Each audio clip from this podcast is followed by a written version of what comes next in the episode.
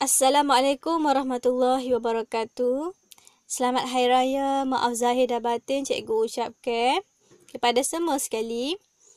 Gaya-gaya juga, tapi kena ingat perjuangan kita masih belum selesai lagi. Okey, perjuangan apa? Perjuangan kita dalam menuntut ilmu. Okey, menuntut ilmu ni sangatlah penting sebabnya kita akan guna ke ilmu ni bila-bila masa saja kita boleh guna. Bila kita ada ilmu, kita tak kira rugi siapa bila-bila. Sebab itulah cikgu selalu pesan awak buat kerja sekolah, buat kerja sekolah. Bukan untuk diri cikgu, untuk awak juga. Okay, supaya awak lebih jelas, lebih faham. Supaya bila kita nak balas dengan orang ni, kita ada ilmu. Kita tidak ada bertindak kosong. Kita ada ilmu. Okay? Bila kita ada ilmu, kita boleh uh, buat sesuatu tu dengan cara yang betul. Okay, kalau kita tak ada ilmu, kita duk buah kedai kopi, duk buah saja-saja, tak ada ilmu. Orang tak nak percaya mana. Sebab kita tak ada ilmu. Kita duk buah ikut arus angin. Uh, angin kata ke kiri, ke kiri belakang. Angin kata ke kanan, ke kanan belakang. Uh, kita tak usah dah lagu tu. Bila kita ada ilmu, kita tahu dah. Mana hala tuju yang kita nak royak. Sebab itulah cikgu duk bagi je sekolah. Gapa awak kena buat. Tugas semua tu kena buat. Okay? Supaya ilmu ni dekat dalam kepala awak sampai bila-bila. Awak tak boleh fokus okey ilmu, okey aku nak ngaji geografi ni sebab aku nak luluh uh, nak boleh A lah. Lepas tu tak apalah tak ingat-ingat pun jangan awak kena mindset dalam kepala awak nak ngaji geografi ni biar boleh bahah dengan orang. Biar boleh ingat sampai bila-bila. Biar boleh cerita ke orang lagu mana jadinya sungai, lagu mana uh, manusia tu bertindak balas dengan alam sekitar. Biar boleh bahah dengan orang. Alih-alih kita ngaji geografi ni biar boleh bahah dengan orang. Deh. Uh, tidak ada kata uh, ambil geografi ke? Ambil. Oh, lagu mana hujan jadi? Eh lagu mana? Kita pun tak ingat-ingat. Ah tak lah lagu tu. Nanti cikgu oh, orang bertanya cikgu mana ngajar awak? Tak ingat-ingat deh uh, nak ke hujan pun tak tahu lagu mana terjadi. Oh, malulah kita deh. Jadi kita kena ada ilmu tu biar kita boleh bahas dengan orang. Orang tanya kita boleh royak sosok tu pentingnya ilmu. Sebab tu kena buat kerja sekolah tu. Gasa yang cikgu bu, suruh tu buat. Deh bukan sin saja tulis masuk guru tulis nama. Okey kehadiran kehadiran. Jujur berlaku isi. Tapi kerja sekolah seorang habuk tak ada orang atas. Deh kecewa yang cikgu nak pergi kalau buat gitu. Tak boleh lah buat gitu. Kena buat semua okey kalau pergi sekolah tak apalah cikgu boleh tegur deh. Tapi kalau dua minit cikgu nak tegur lagu mana sangat. Jadi awak besar dah awak besar dah awak boleh dah. Um, mikir. Jadi buatlah hak mana betul mana hak salah tu bu tinggalkan. Okey tinggalkan mana salah tu. Ilmu ni penting. Okey ilmu ni sangat penting. Dia tak mari dengan sendiri. Kita kena usaha kita kena pergi cari gali dia. Okey dia tak mari sendiri. Kosong-kosong lagu tu. Dak okey bila kita ada ilmu ni lah orang pun orang pun segar dengan kita bila kita ada ilmu. Deh uh, uh, jadi kau ngepek pula cikgu hari ni okey okey Maaf lah. Ngepek lama untuk jumpa si awak, okay? Okay, baik. Kita dah belajar dah pasal geografi fizikal. Kita dah belajar pasal sungai, belajar dah pasal uh, palta, pasal lulu hawa, pergerakan jisim semua kita dah belajar. Lalu ni kita akan belajar pula pasal geografi manusia. Okay? Kita mulakan dengan taburan penduduk dunia. Okay. Apa yang dimaksudkan dengan taburan penduduk ni? taburan penduduk ni maksud dia sebaran. Baik, sebaran. Sebaran penduduk di dalam sesuatu ruang atau kawasan di permukaan bumi. Okey, maksudnya manusia tu bertebaran. Bertebaran di atas muka bumi. Sebab itulah dia akan mewujudkan kawasan yang penduduk jarang, penduduk sederhana, penduduk padat. Okey? Penduduk padat ni lagu mana? Penduduk padat ni, penduduk dia melebihi 200 orang sekilometer persegi. Maknanya ramai. 200 orang. Okey, bagi satu kilometer persegi. Tu penduduk padat. Penduduk padat ni biasanya dia di kawasan-kawasan bandar. Kawasan-kawasan perindustrian. Sebab apa? Sebab kemudahan yang ada situ menarik perhatian orang untuk pergi situ. Contohnya kalau ada peluang pekerjaan, situ banyak peluang pekerjaan masuk, maka orang pun gomo pergi situ belaka nak kerja. Sebab itulah bila pergi situ belaka penduduk dia padat. Okey, kita boleh tengok contoh di Pulau Pinang, deh di Kelang, di Kota Kinabalu, ha, kawasan-kawasan bandar ni dia ramai penduduk. Okey, penduduk sederhana pula. Penduduk dia 50 hingga 200 orang sekilometer persegi. Ha, dia tak dia ni maksudnya penduduk sederhana ni di kawasan biasanya di kawasan-kawasan uh, perladangan, kawasan-kawasan pertanian, uh, di kawasan-kawasan um, orang bercucuk tanah lah. Ha, kawasan-kawasan bandar-bandar kecil situ penduduk dia sederhana padat. Okey. Penduduk jarang pula, penduduk dia kurang. Kurang daripada 50 orang sekilometer persegi.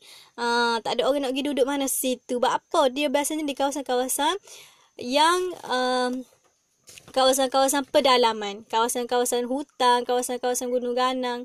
Sebab apa orang tak segi? Siapa dia nak pergi kawasan-kawasan hutan deh?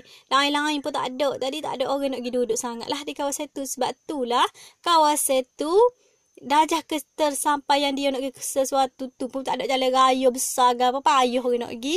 Kawasan tu penduduk dia jarang. Okey apa yang dimaksudkan dengan kepadatan penduduk ni? Ha, awak kena ingat taburan penduduk ni dia ni berhubung rapat maksudnya dia rapat dengan kepada kita nak kait benda ni kita kena tengok kepada kepadatan penduduk dia.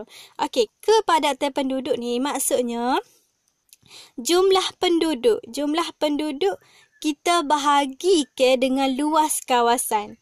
Ha, maka kita akan dapatlah kawasan tu kita tengok sama ada dia penduduk dia jarang ke, sederhana ke, padat ke. Okey, kalau kita contoh saya bagi deh.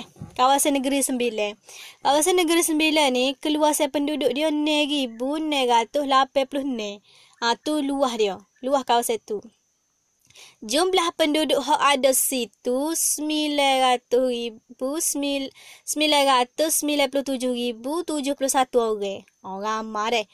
Di bila dia bahagi jumlah penduduk dengan keluasan tadi, maka kepadatan kita dapat 149.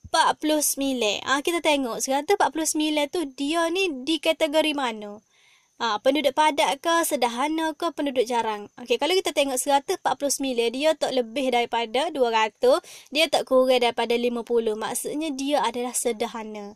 Okey, sederhana padat. Okey, di Malaysia sendiri pun awak kena tahu, di kawasan Malaysia, di negara Malaysia pun, penduduk ki, penduduk kita, taburan penduduk kita ni, tak sekata. Ha, ada kawasan tu, kawasan penduduk dia tak ramah. Maksudnya, jarang. Ada kawasan penduduk sederhana. Ada kawasan penduduk padat. Ha tu di Malaysia sendiri sebab tak sekata. Okey baik. Kita pergi kepada seterusnya iaitu taburan penduduk padat sederhana dan juga jarang di dunia. Okey. Uh, pada tahun 2019, penduduk dunia ni jumlah dia uh, 7.7 bilion. Uh, ramai. Penduduk taburan penduduk dunia juga adalah tak sekata. Okey, tidak sekata. Ada penduduk jarang, sederhana dan juga padat. Okey, kena ingat tu penduduk padat um, di, penduduk dia tak lebih daripada 200 orang sekilometer persegi kalau sederhana 50 hingga 200 orang sekilometer persegi kalau penduduk jarang kurang daripada 50 orang sekilometer persegi okey kita tengok taburan penduduk padat uh, di dunia dah. Okey, kawasan berpenduduk padat di dunia kita boleh tengok di kawasan-kawasan perindustrian seperti Shah Alam. Ni bagi contoh Shah Alam di mana? Selangor. Okey, di Manchester di England, di Ruth di Jerman, Yokohama Jepun, di New York Amerika Syarikat. Deh, kawasan-kawasan pertanian juga kita boleh tengok lembangan Chanjian di China, lembangan Indus Ganges di India, dataran Kanton di Jepun dan juga di kawasan lembangan Ni di Mesir. Ha, kawasan-kawasan bandar pula kita boleh tengok di Tokyo, Jepun. Oh, kawasan-kawasan ramai penduduk ni di Paris, Perancis, Hong Kong, Jakarta, Indonesia. Ramai penduduk. Ha, apa ramai penduduk macam cikgu tadi lah bila kawasan tu kawasan-kawasan perindustrian, kawasan-kawasan bandar, dia memerlukan pekerja ramai untuk nak buat sesuatu produk tu. Deh, nak buat sesuatu produk tu, kena ambil orang ramai kerja. Bila ada peluang pekerjaan yang banyak, maka penduduk di serata dunia pakat mari kemung nak pergi situ belaka. Sebab itulah uh, wujud ke penduduk padat di situ. Dan di situ juga adanya kemudahan pelbagai kemudahan yang ada deh. Kalau kita pergi kawasan mana ni kalau banyak kemudahan ada deh. Jalan raya dia pun dengan luahnya, uh, ada dengan shopping kompleksnya, dengan gerai-gerai makannya besar-besar canggih-canggih ada berlaku situ. Sebab itulah penduduk tu minat nak pergi situ. Ha, sebab itulah penduduk dia padat. Okey, kita tengok penduduk sederhana di dunia pula. Kita boleh tengok di dataran tinggi korak di Thailand. Okey, di Mount Popa di Myanmar. Okey, di kawasan pertanian kita boleh tengok di Rusia, Kanada. Okey, boleh tengok juga kawasan-kawasan pembalakan di um, hutan taiga Rusia, hutan pokok tirus Kanada. Kawasan-kawasan ini sederhana. Apa kawasan pertanian ni biasanya sederhana? Ha, macam kita cuba imagine kawasan kalau kawasan penduduk padat nak tanam pokok mana? Deh nak tanam pokok padi ke pokok tanam mega apa nak buat untuk pertanian nak tanam mana? Deh nak tanam atas pokok atas rumah. Ha, tak logik eh. Sebab itulah kawasan pertanian ni dia kena ada penduduk dia sederhana dan dia perlukan tanah. Dia perlukan tanah untuk bercucuk tanam. Dan untuk buat penternakan. Nak pera ayah itik gapo. Sebab itulah dia perlukan tanah. Ha, sebab itulah kawasan sederhana. Biasanya kawasan di, di uh, pertanian. Okey, untuk set dia bercucuk tanam. Okey, penduduk jarang pula biasanya kawasan penduduk jarang terdapat di kawasan kutub di Arktik, Antartika dan kawasan tundra di Greenland. Okey kawasan pergunungan tinggi Himalaya, di Rocky, kawasan gurun panas, di gurun Sahara, penduduk jarang juga terdapat di kawasan hutan hujan seperti di Amazon. Okey. Biasanya penduduk jarang di dunia ni dia berada di kawasan-kawasan iklim yang melampau.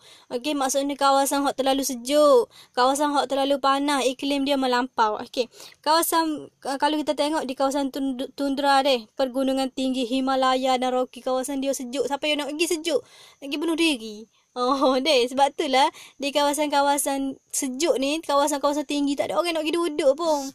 Situ. Deh, uh, payah. Sebabnya darjah ketersampaian kita nak pergi pun payah. Uh, lepas tu, kalau atas tu, apa pula pekerjaan kita nak buat? Tak ada, tak ada pedoh deh. Lepas tu, kawasan-kawasan gurung panah. Ha. Kawasan-kawasan panah nak pergi duduk ke? Tak sih deh. Panah sikit pun tak sih lah. Lari sebab takut hitam. Ha, okay. Okey, juga berada di kawasan-kawasan jaram, uh, di kawasan hutan. Ha, kawasan hutan ni siapa yang nak pergi duduk deh, nak pergi pegang dengan gajah rimah. Tak sih, takut deh. Ha, jadi sebab itulah kawasan-kawasan hak iklim dia terlampau atau kawasan-kawasan gunung ganang, hutan tebal tak ada orang nak pergi duduk sebab tu kawasan dia, kawasan tu jarang penduduk. Okey? Okey, lagu tu ingat kawal, kalau kawasan penduduk padat biasanya di kawasan-kawasan uh, perindustrian ataupun kawasan bandar-bandar besar. Kalau penduduk sederhana biasanya di kawasan-kawasan pertanian. Uh, kalau penduduk jarang biasanya di kawasan-kawasan gunung, kawasan-kawasan uh, hutan tebal. Uh, itu adalah taburan penduduk uh, sederhana padat, sederhana uh, kawasan penduduk padat sederhana dan juga jarang di dunia. Okey, baik untuk uh, objektif seterusnya iaitu faktor-faktor yang mempengaruhi taburan penduduk di dunia dan juga kesan taburan penduduk padat di uh, dunia cikgu akan bagi untuk hari yang seterusnya. Okey, baik itu sajalah untuk pembelajaran kita hari ini. Assalamualaikum warahmatullahi wabarakatuh. Jaga diri semua. Bye.